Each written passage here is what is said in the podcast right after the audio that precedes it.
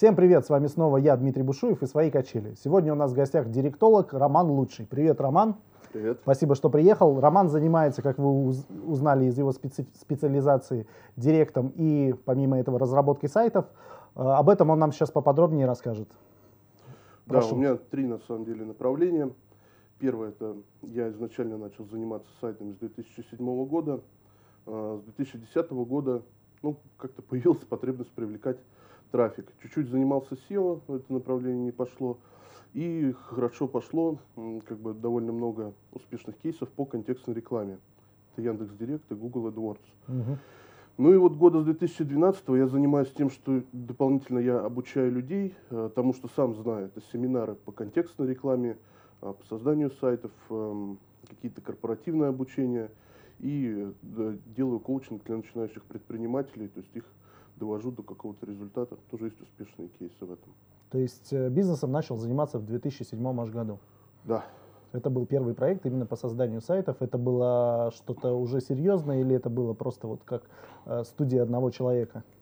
Если честно, вот к вам ехал, вспоминал то, что, с чего я начал, потому что думал, что такой вопрос будет.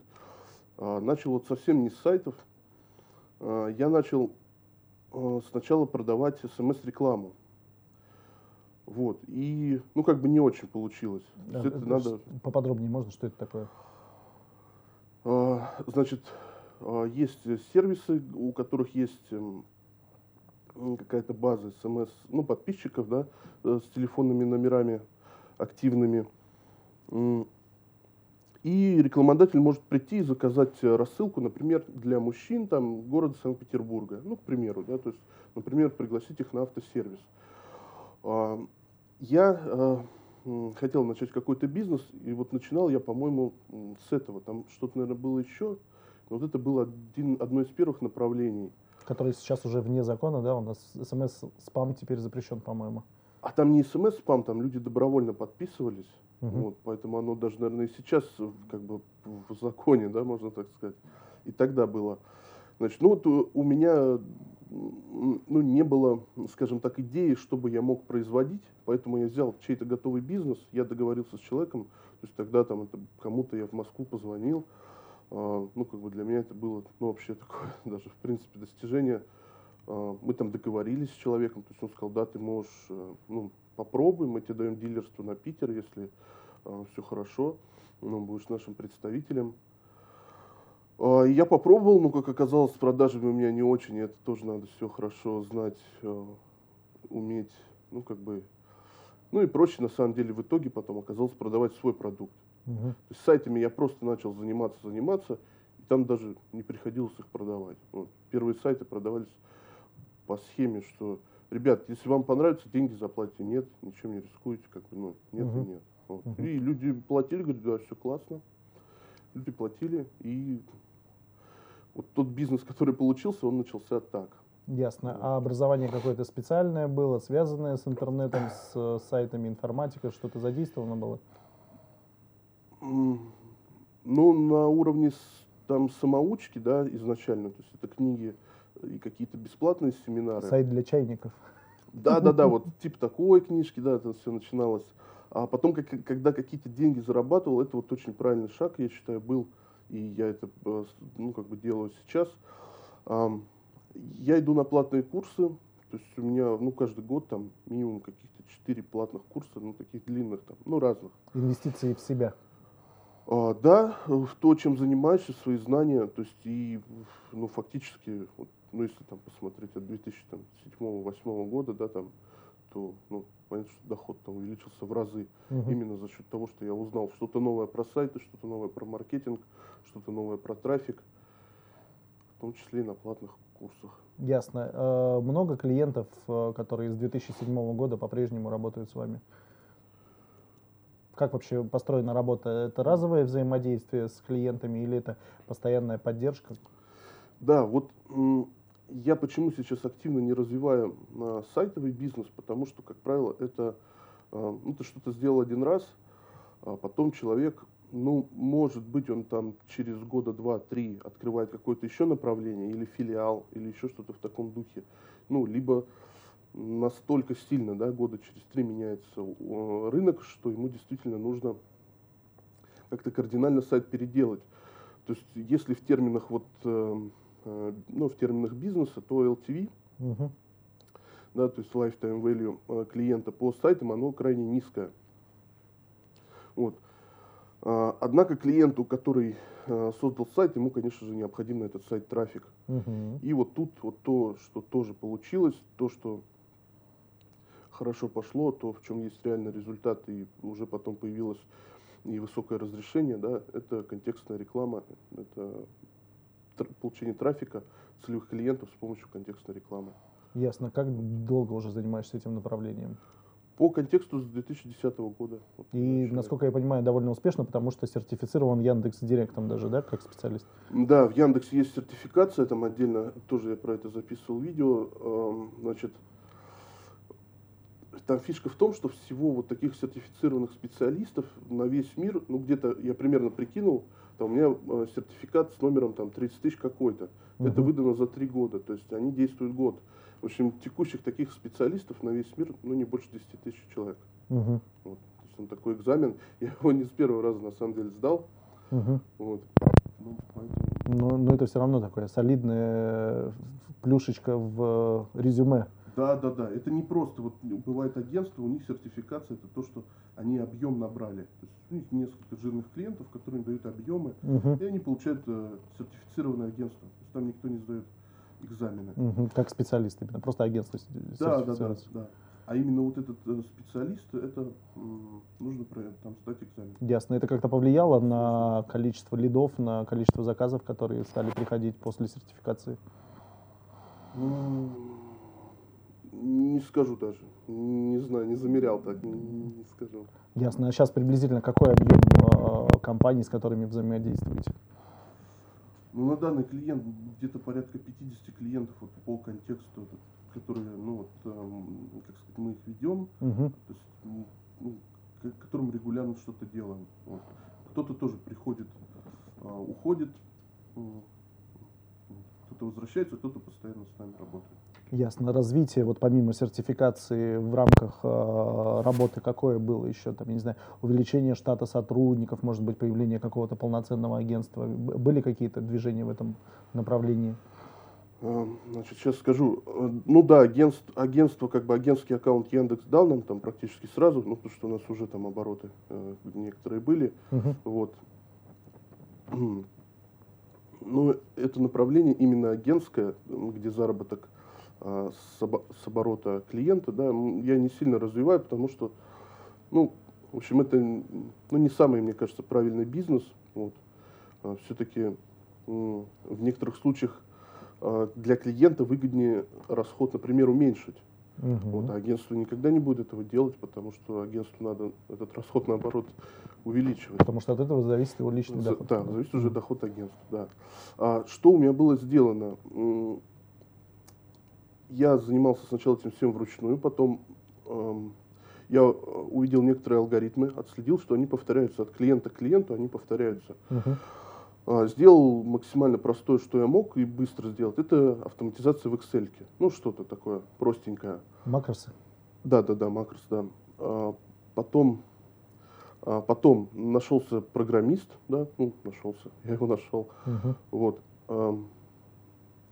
И мы, грубо говоря, эту Excel-ку преобразовали в несколько программ. То, что я делал руками, частично удалось автоматизировать. Вот, удалось создать свой бидер. Там есть, ну, разные ноу-хау. Ну, например, вот одно ноу-хау, это перед тем, как писать объявление. Многие, ну, придумывают из головы или еще что-то, да. То есть, ну, куда проще получить эффективные на этом рынке. То есть мы просто все, что есть в этом регионе, например, в Питере, в Москве, в Уфе, неважно, мы выкачиваем, программа сортирует эффективные и неэффективные и показывает самые эффективные, которые там, ну, грубо говоря, на первых местах. Но мы упростим, там сам алгоритм, ну, сейчас не буду, да, рассказывать. То есть она показывает самые эффективные объявления. Мы уже видим, что, например, в тематике щебня актуальны такие фразы, как... с доставкой. В тематике септиков актуальны такие фразы, как в наличии. где-то цену пишут для каких-то там товаров, ну типа как, не знаю, кресло, пуфики, еще что-то. То есть там пишут цену. То есть это говорит о том, что нам тоже надо писать цену, и нам тоже надо писать, что в наличии. То есть, ну, если весь рынок именно эффективное объявление именно на этом строится. Вот. То есть таким образом это такое мини-маркетинговое исследование рынка. И до начала работы, до начала составления рекламной кампании, получается, мы уже заранее знаем, какие фразы эффективны, именно их используем, и результаты получаются хорошие. Прям так полностью она в автоматическом режиме не позволяет, да, то есть там нужно вмешательство мое, да, как специалиста все-таки. Но вот некоторые вещи, как получение вот этих заведомо уже крутых, хороших объявлений, оно позволяет в таком полуавтомате делать, и это существенно, ну, результат повышает. Ясно. То есть это сокращает сроки обработки неких подготовки рекламных кампаний, да, соответственно, и позволяет как можно больше рекламных кампаний за один промежуток времени обрабатывать. Да, ну да, для меня это тоже некоторое облегчение труда есть. Но я повторюсь, тут основная мысль то, что ни один директолог руками он не просмотрит там 1000 объявлений, он не введет 1000 запросов, он не там, получается, 7000 объявлений, да, ему будет показано, он это не сделает никогда. Программой мы это делаем и получаем. То есть это ноу-хау, которое просто не может сделать руками вообще никто. Ясно. А сколько сейчас сотрудников работает с тобой? Или ты в единственном лице представляешь себя? Нет, у меня по директу есть 2 помощника, которые делают некоторую подготовительную работу. Вот. Ну, а по сайтам есть другие специалисты тоже, которые отдельно. Там порядка, получается, 5 человек. Ясно. И если возвращаться немножко к истокам, всегда ли была тяга к предпринимательству? Всегда ли, и вообще сейчас считаешь себя предпринимателем? Насколько себя считаешь предпринимателем? Или же ты все-таки специалист, да, определенного спектра задач? Да? Вот как восприятие себя как предпринимателя, если есть, то с какого периода времени? Значит, да, вот у меня как-то в голове стало разделяться действительно вот эти понятия. У меня почему-то разделилось очень четко коммерсант и предприниматель. Ну вот, не знаю, вот... В общем, в основном те люди, которые говорят, что они предприниматели, они как-то в основном больше коммерсанты. Вот. Потому что, ну, там цель, собственно, просто, ну, купить дешевле, продать дороже. Что-то там, допустим, беспошлино ввести, там, продать с какой-то максимальной наценкой, либо оказать там какой-то доп-сервис, что-то сделать еще. У меня просто исторически так сложилось, что, ну, у меня была... Ну, вот я говорил, когда я пытался продать там чужие услуги, у меня не получалось, это не пошло.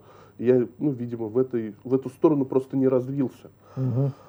А когда я начал оказывать услугу сам, то есть там была, грубо говоря, себестоимость какая-то, да, то есть, ну, сначала вот понятно, вот такая себестоимость, ну, как бы, то есть я работал вообще, там, хотите платите, хотите не платите, да, вот, то есть люди платили. Сейчас продолжается этот подход или сейчас уже четко предоплата? Нет, сейчас, да, конечно, сейчас четко предоплата, потому что много раз нарывался на таких неадекватных людей, которые, ну, просто, мне кажется, психология такая, даже с сотрудником, вот, например, с каким-то, если разово, например, человек нанимается для решения какого-то вопроса, если он тебе не говорит, что там, вот, Роман, это нужна такая предоплата, общая сумма будет такая, если он это не проговаривает и говорит, что да, я все понял, задание, я там пошел это делать, в общем, он не будет это делать. Ну, вот. Соответственно, и зеркальная сторона в том, что...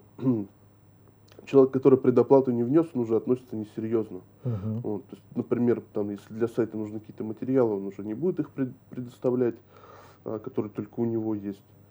Будет не так оперативно отвечать на какие-то согласования, еще вот. Да, то есть надо обязательно работать по предоплате. Прям обязательно. Ясно. А был какой-нибудь опыт вообще работы по найму до того, как стал предпринимателем? Да, конечно. И в каких отраслях? Ой. Значит, ну, был опыт такого, ну вот я бы, опять же, не сказал, что предпринимательство, но это какая-то вот самозанятость, да, одно из первых это было то, что мы с ребятами у торгового центра, мы мыли машины, вот мы учились в школе, там нам было лет по 13, вот, ну и, видимо, это тоже наложило свой отпечаток, потому что все-таки сейчас я тоже, ну, как бы в свой бизнес, в свое дело вовлечен. Основную часть работы делаю я. И, ну, как бы, и поэтому, опять же, я вот не могу сказать, что это прям предпринимательство. Это, ну, отчасти и самозанятость, и такая есть команда небольшая. Ну, то есть, типа как артель, что ли, вот, ну, где начальник артели, он тоже работает. Не знаю, или кооператив, вот, ну, как это назвать? Как-то так. Вот. И опыт работы по найму, да, тоже, конечно же, был. Когда вот я работал немножко по технической части, скажем так, то, что было там с электрикой связано, слаботочку мы делали там. Вот, есть несколько домов в городе, где моими руками там что-то сделано. Вот, приятно. Созидание. Приятно, да, мимо них проезжать. Значит, а потом, когда я понял, что нужна практика в продажах, то есть вот эта СМС-реклама не пошла, а там было несколько мест, где я устраивался на вакансию именно менеджер по продажам. И там работал именно вот, ну, в надежде, в желании прокачать свои скиллы по продажам, какой-то вот холодный звонок, избавиться от этого страха. Вот, то есть там, ну, был начальник, который, соответственно, заставлял прям звони. Ну, коленку ломали. И приходилось звонить. Или учили грамотно все это делать? Я вот не скажу, что очень грамотно учили. Но результат есть? Страх этот прошел? Сейчас не страшно делать холодные звонки? Ну, первый эффект был в том, не в том, что страх прошел, а в том, что вот страшно тебе, не страшно. Начальник был. Да, вот прыгай на амбразуру и все. То есть страшно тебе, не страшно, никого не волнует. Бери и делай. Первый эффект это вот был такой. Ну, это, конечно, дало, да, результат определенный. А сейчас, да, сейчас... Ну,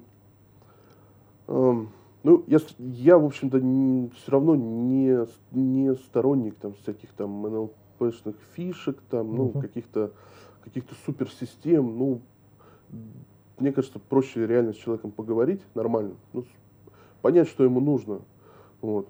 То есть, если он, например, человек говорит, что, ну, опять же, что...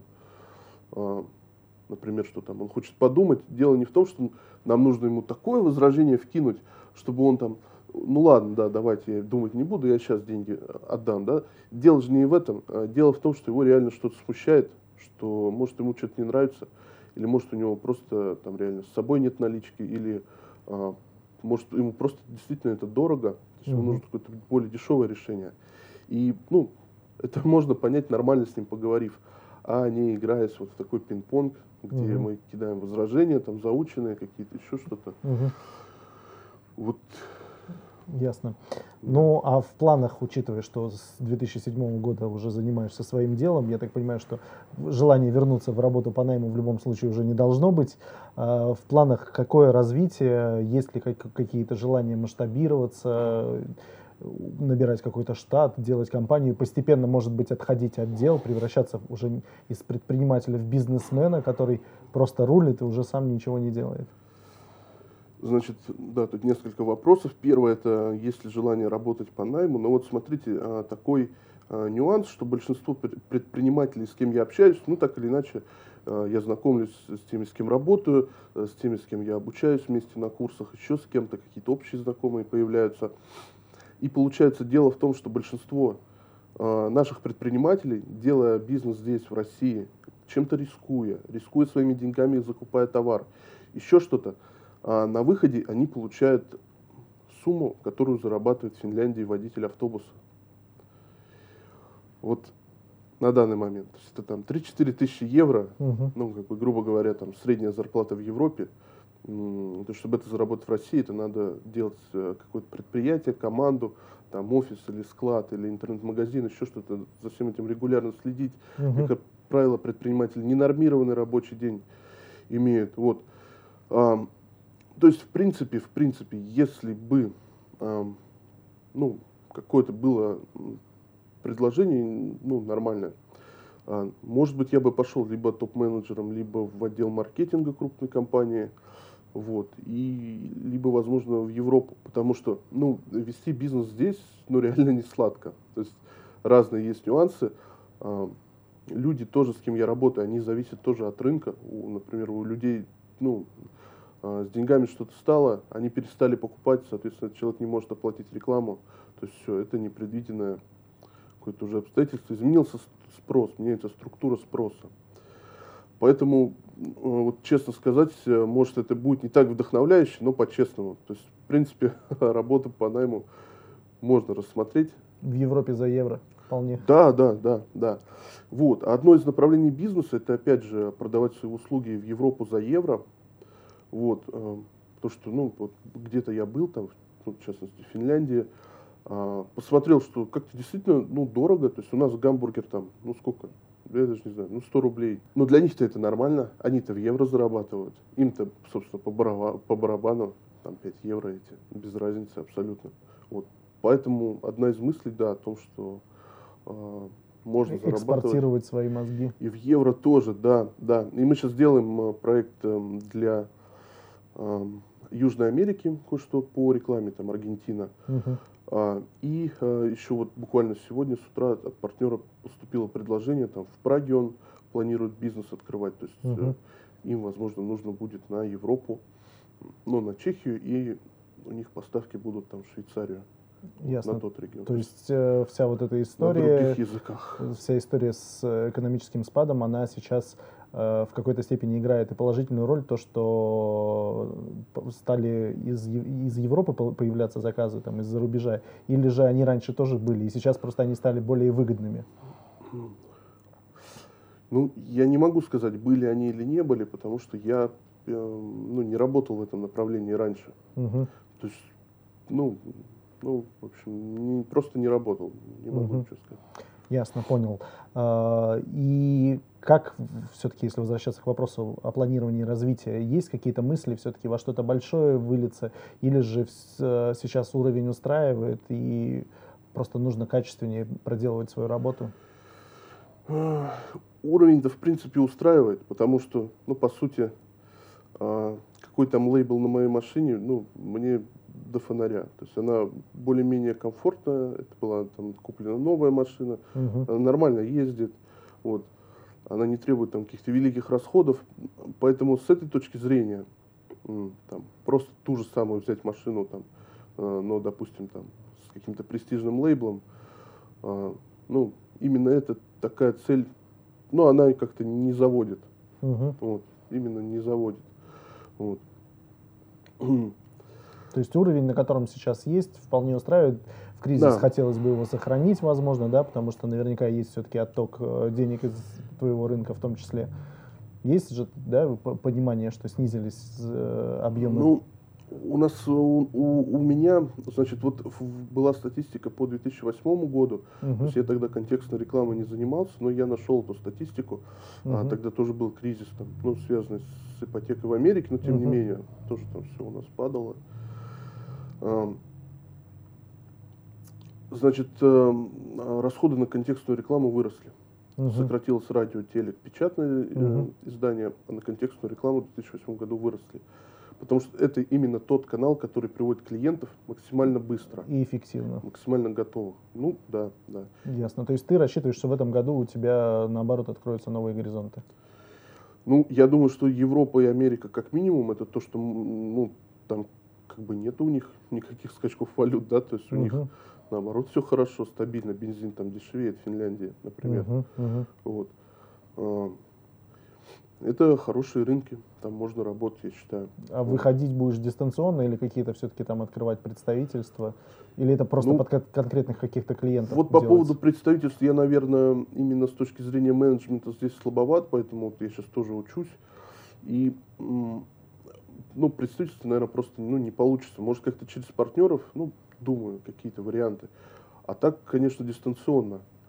Вот, и по поводу развития, значит, мне хотелось, ну, хочется, у меня кое-что для этого уже сделано, сделать свой сервис по контекстной рекламе, значит, чтобы, ну, в идеале вообще цель такая, чтобы вот было, например, есть люди, которые не дают контекстную рекламу, ну, у них какой-то там, не знаю, беляшная там у вокзала, например, еще что-то, ну, не знаю, да, им она не нужна, в общем.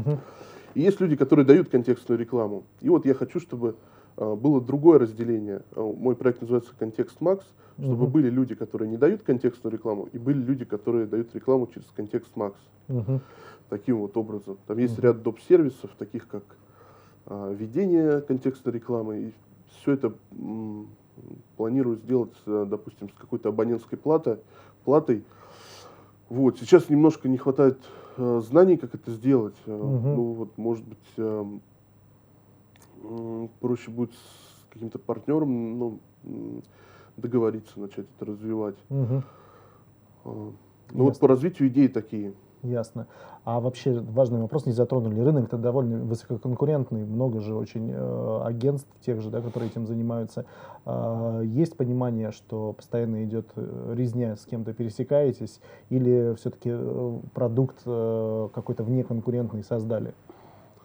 Ну, есть свои ноу-хау, поэтому немножко проще. Плюс есть имя, плюс есть много кейсов. Ну вот я считал, там, наверное, больше 25 городов по России, только где я работал, там больше 75 разных ниш, разных вообще бизнесов, да, там вот перед Новым годом была продажа елок, значит, юридические услуги различные, вот сейчас пользуются популярностью, поэтому просто такого портфолио, ну, как бы мало у кого есть, на самом деле. Вот, когда человеку, например, я показываю, что в его нише у меня уже есть цифры, ну, например, он только в Москве, а я делал в Питере, например, клининг, и я показываю, что у меня есть цифры, и он видит, что это там просто в разы дешевле, то тут никакой конкуренции речи нет.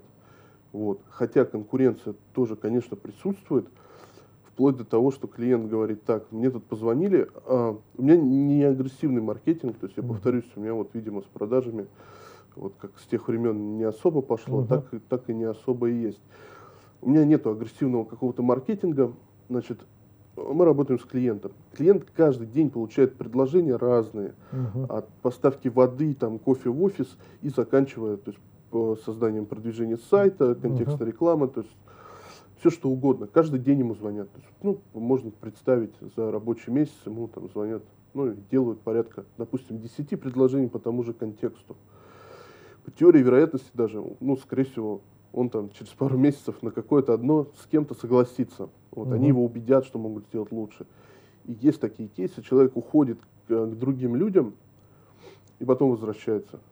Он говорит: можно я, ну, говорит: Ром, я там ссориться ничего не хочу, говорит, я вот, мне предложили, я попробую, я говорю: окей, ты всегда можешь вернуться, если хочешь. Через месяц он приходит, говорит: да, что-то какая-то была фигня, пообещали больше, чем дали. Чем смогли дать. Ясно. Да. Спасибо за интересную историю. Вопрос, который традиционно задаю, это пожелание каким-то людям, которые вот там вот сидят с той стороны камеры и задумываются о ведении бизнеса или ведут бизнес уже, на что обратить внимание, каких ошибок не допускать, и стоит ли вообще суваться сейчас в предпринимательство в такой сложный период экономический?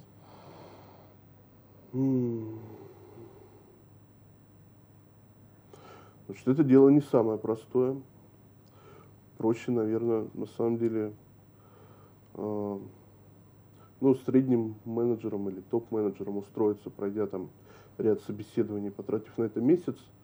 Вот, потому что, когда вы ведете бизнес, вы проводите собеседование, ну, практически ежедневно.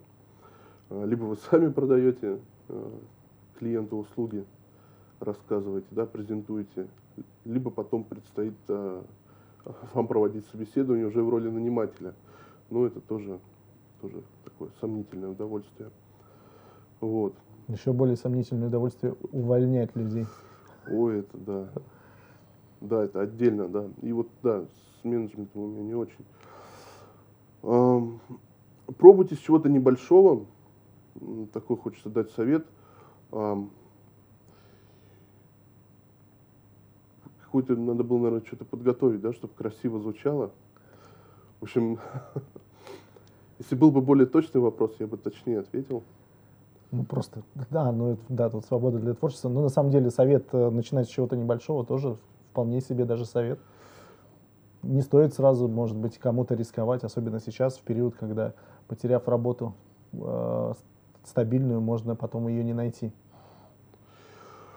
Да, и дам такой совет, опять же, не имея какой-то доход от бизнеса, ну, который равен вашей зарплате, с работы все-таки не уходить. В вполне реально делать бизнес, ну, тратя на это выходные и вечера, вполне реально договориться с работодателем на 4 там, рабочих дня вместо 5 и таким образом получить 3 рабочих дня на ваш бизнес плюс вечера. Это вполне все реально делать. Вот.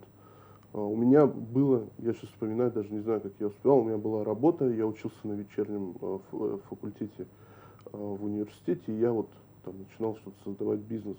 Ну, в общем, так или иначе я выжил и закончил университет, и зарплату мне платили, и какой-никакой там бизнес я создал.